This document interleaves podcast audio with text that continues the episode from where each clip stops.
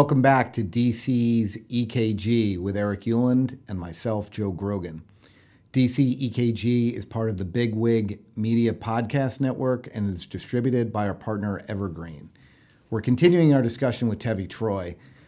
Tevi, you have a lot of great stories in all your books. I think Fight House particularly stands out with a number of uh, great anecdotes, especially anybody who's spent a fair amount of time in, in DC. It's always a pleasure to read your books. Uh, I'm from upstate New York. It was an, uh, uh, Ed Koch was a part of my youth and watching, getting interested in politics. Uh, I think that's true for you as well. And you have a great anecdote about an interaction with Mayor Koch and Joe Biden. I thought maybe we'd start this final segment with you giving a little bit of context and telling that story. Well, I don't, I don't know um, about Koch meeting Biden, but I, I, know I have some thoughts on what Koch might have said to Biden because, I mean, he did have this experience when he first becomes mayor in 1977, fighting through a very crowded Democratic primary where there are six people running and they all get between 10 and 20 percent of the vote. It's very hard fought.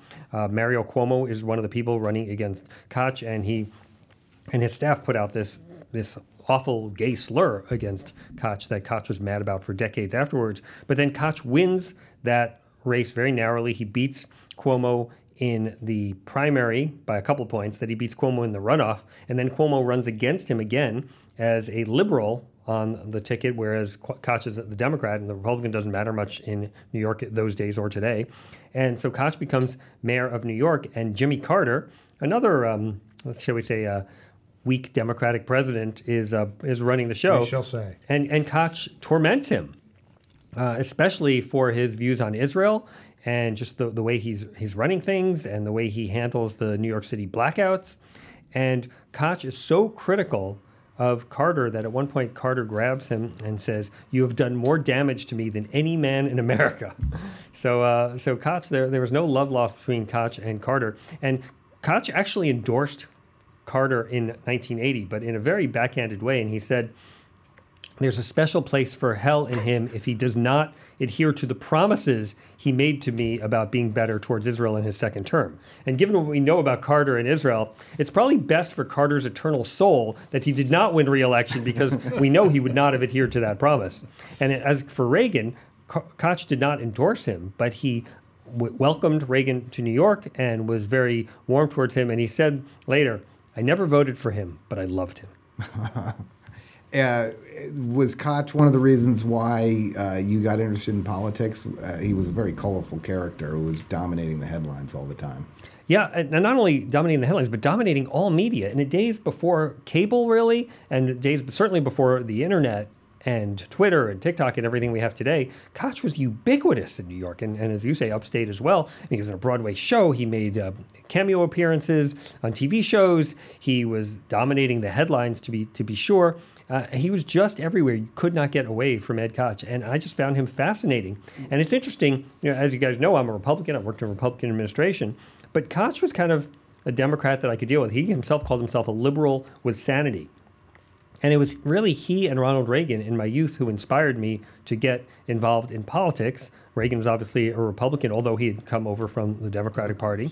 And, and Koch never made the migration to the Republican Party. But the things I liked about Koch, meaning the support for Israel, wanting to be tough on t- crime, trying to get a balanced budget, calling things as he saw them and not uh, according to some weird PC list of uh, how you're allowed to speak about things. I mean, he, he called things as they were, and those things I found in the Republican Party more than in the Democratic Party. What do you think he'd be? He would tell Joe Biden today.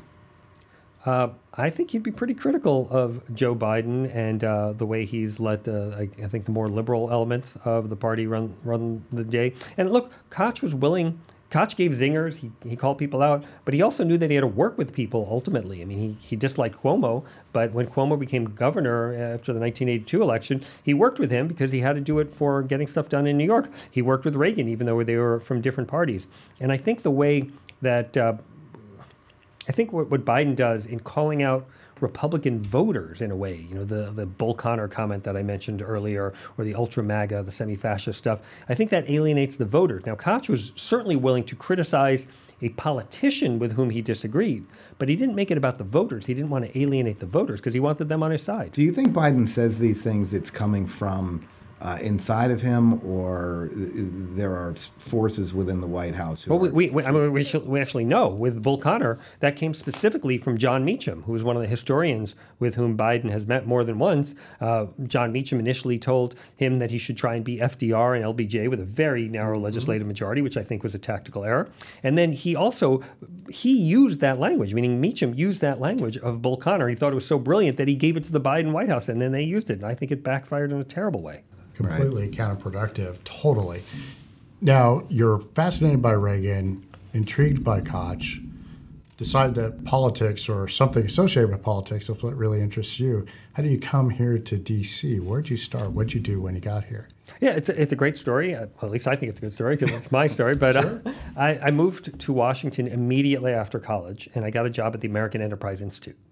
Now, the people at the American Enterprise, I mean, they were the real giants there in those days. There was Judge Bork, who had famously lost that uh, confirmation hearing in the Senate and should have been on the Supreme Court. There was Jeane Kirkpatrick, who was the U.S. ambassador to the UN and had written a brilliant article in commentary called Dictatorships and Double Standards that Ronald Reagan read, and that's what led to her getting the job. There was Ben Wattenberg, for whom I worked, who wrote a best selling book about demography of all things in the 1960s. That brought him to the attention of the Lyndon Johnson White House, and Wattenberg went to work for Johnson. And lest you think he was some crazy liberal, he was one of the people who was agitating to be in favor of Israel in the 1967 Six Day War, while other forces within the Johnson administration were pushing against it. And Johnson kind of recognized that, that uh, Wattenberg was on the more pro Israel side of things. So Wattenberg like Koch, was a liberal with sanity. Uh, he saw himself as a Democrat, but a Democrat from a bygone era. And he was trying to bring the Democratic Party back to what it once was, which was a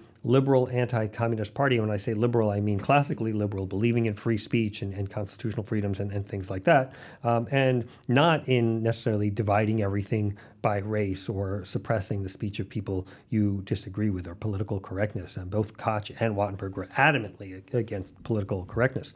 So I go and I work for Wattenberg for a number of years, and I look around at these great, brilliant people at the American Enterprise Institute, and frankly, I wanted to be like them. I wanted to emulate them. And I said, what do they have that I, as a 22 year old, don't have? What, what do I have to acquire in life to get to be like them? And I saw that they, for the most part, had advanced degrees, some kind of government service, and some kind of well received book or article. I mentioned Ben's book, I mentioned Jeane Kirkpatrick's article. And so I went to try and do those things. I got a PhD from the University of Texas at Austin. I worked in politics for 13 years, which is where I met bo- both of you in, in the House, in the Senate, and a number of jobs in the Bush administration, you guys kindly said earlier. And I wrote my first book, Intellectuals in the American Presidency, right before I joined the White House staff in 2002. Uh, but then I also, as you guys know, since I left White House employee, since I left government employee in 2009, I've written over 400 articles and I've written three more books. And uh, I just like to be part of the arena. I think I have a lot to say from my time in government. I learned a lot, but I also am a trained historian. So I bring those two things together my government experience plus my knowledge of U.S. history and specifically presidential history to try and inform readers about what's going on and how to view things that are happening in the American capital. What did you What did you do your PhD? What did you do your thesis on it? It was on intellectuals in the American presidency, which became my first book. Got and it. I specifically wrote a dissertation that I thought could be published, and fortunately, it was. What was your favorite book to write out of all these books? I most enjoyed writing my second book, which was what Jefferson read, Ike watched, and Obama tweeted. It's a history of presidents and popular culture. I think I liked it so much, A, because the topic was fun, what presidents read, what movies they watched, what theater they attended, but also because it showed me that I could do this book writing thing, and it got me back on the path of, of book writing. After that hiatus between working on the book before I entered government, and then I took that time off until I left government. But then also, I think Fight House in many ways is my best book because I, it's like any muscle, any skill. It's fun. You get better at it the more you do it. And right. I think I'd gotten better at book writing uh, after that hiatus. So I wrote two books, and then the third one, I really felt like I was hitting my mark. Well, I thought it was a fun. It's a fun book with fun anecdotes. So having worked in the White House, obviously, maybe it it uh, it resonates more with me. Uh, but I thought it was fun. Anybody who's even remotely interested in politics would get, and history, frankly uh, would, should get uh, a kick out of reading it. So I, I, personally can vouch for how much fun how much fun it is to to read, and I think it shows in in the in that you had fun writing it. To be honest with you. So parties, Democrat, and Republican, uh, you know, their powers have waxed and waned over the decades. Um, you know, far left, left, right, far right, conservative, liberal, their powers have waxed and waned as well. Kind of talk to us for uh, a minute or two, a little bit about where you see the, the intellectual vigor and strength amongst conservatives in this day and age, where we're going here in the early part of the 21st century. Yeah, it's a really good question because I think things are in flux right now. There was a time when uh, Republicans, conservatives could look to uh, kind of the, the grand pillars of uh, the, the intellectual world on the right, you know, National Review, commentary, uh, the American Enterprise Institute, the Wall Street Journal editorial page. And if you cited one of those four things, A, they were likely in agreement, not 100%, but likely in agreement, mm-hmm. and B, they were likely agreed upon across the Republican Party. I would say that's no longer the case. And we're in a time right now where we're trying to figure out what is going to motivate a conservative inclined person to get to the polls. And is it the message that the Republican Party has today? So I think there, uh, I think the bars to entry for being a pundit or writing in the public sphere are lowered by the Substack and by Twitter and the proliferation of additional networks and additional online magazines. And so you have a lot more voices out there. Things are a lot more muddy. And I think the Republican Party is kind of going through a moment where we're trying to figure out what unites us. Now, Reagan famously got kind of behind the fusionist idea, which yeah. was uh, uh, famously uh, Frank Meyer's idea that he, he built at National Review, which is there's a three legged stool of traditional conservatives, libertarian types, and foreign policy conservatives. And all three of them agreed on the need to oppose communism because communism was such a threat. So that was the center of their Venn diagrams to right. take uh, Kamala Harris's favorite analytical tool.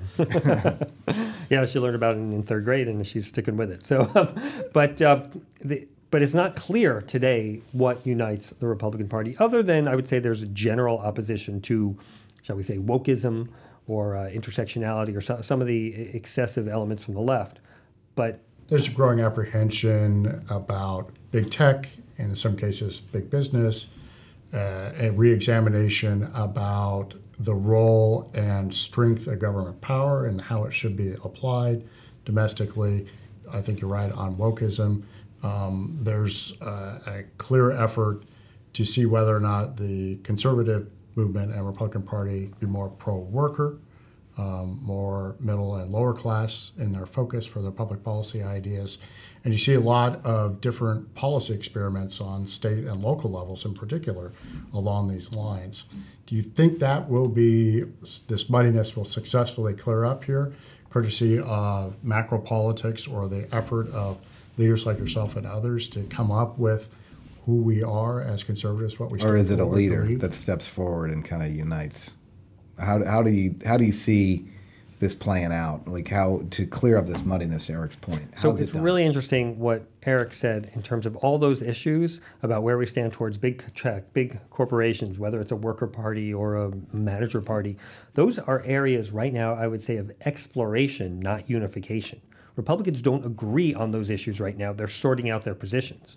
But I think, Joe, you have a really good insight, which is what I have seen in my career is that when you have a leader, somebody who can go out and take the reins of the Republican Party through the primary process, which is really an intellectual examination in some ways, it's also a populist examination or, an, or maybe a popular examination of, of what ideas work on the campaign trail. That person whoever they may be, then has the reins of the Republican Party. And a lot of voters are voting for the jersey, if you will, right? They're voting for the Republican Party because they happen to be Republicans.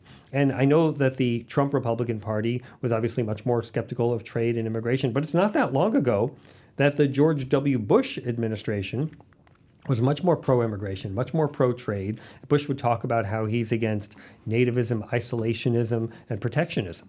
So it was a different Republican Party, but it still had a very large percentage of unity behind Bush in its day, and then later in Trump in its day. So I think whoever takes the reins in 2024 will take many steps towards bringing this unity because people are going to say, okay, this is what the standard bearer has to say, and, and we fall in line behind him because or her because we agree with what they have to say and we voted for them. Do you see that corresponding confusion and muddiness on the Democratic side inside the, the liberal movement now here in the Oh, absolutely. Know, I think that it's it's very interesting. People bemoan the state of the Republican Party to me all the time, and I understand the reasons why, and I don't disagree with them. But I think the Republican Party has a future that is brighter be after Trump than the Democrats have after Biden. I think after Trump things have a chance of improving greatly on the Republican side. And I think after Biden, I think things could descend into a lot more backbiting and infighting and perhaps even madness because they don't agree on where they want to go. And as part of that, uh, after Trump, whenever he ultimately departs the scene as a second term president or whatever, is part of that because during this period of confusion, nevertheless, him planting a flag around a significant set of policies and driving them forward ultimately results in some clarity in the middle of all this confusion, of all this muddiness that can endure, that would be lasting going forward. The problem with Trump is there's kind of a separation between his personality and his policies. There's some people who like his personality and his policies. There's some people who like neither his personality or his policies. And there's some people who like his policies but not his personality. Whereas presumably the next Republican standard bearer would not be as alienating on the personality front to so many Republican voters. They can get behind him and say, "Hey, that's the person," or him or her, and get, and say that's the person we're for, and we like the policies as well. So I think Trump brings this kind of unique characteristic. Obviously, he has attracted new voters to the Republican cause, but he also drives away some. And I would hope that the next standard bearer would have that ability to unify people behind the policy set of issues that he or she advocates.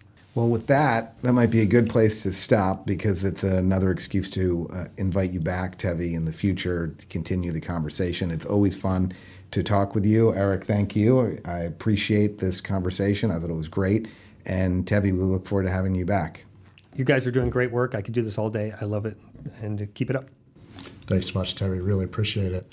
I'm Eric Ueland for DC EKG, distributed by our friends at Bigwig Media Podcast Network and our partners at Evergreen. Thanks so much. We'll see you soon.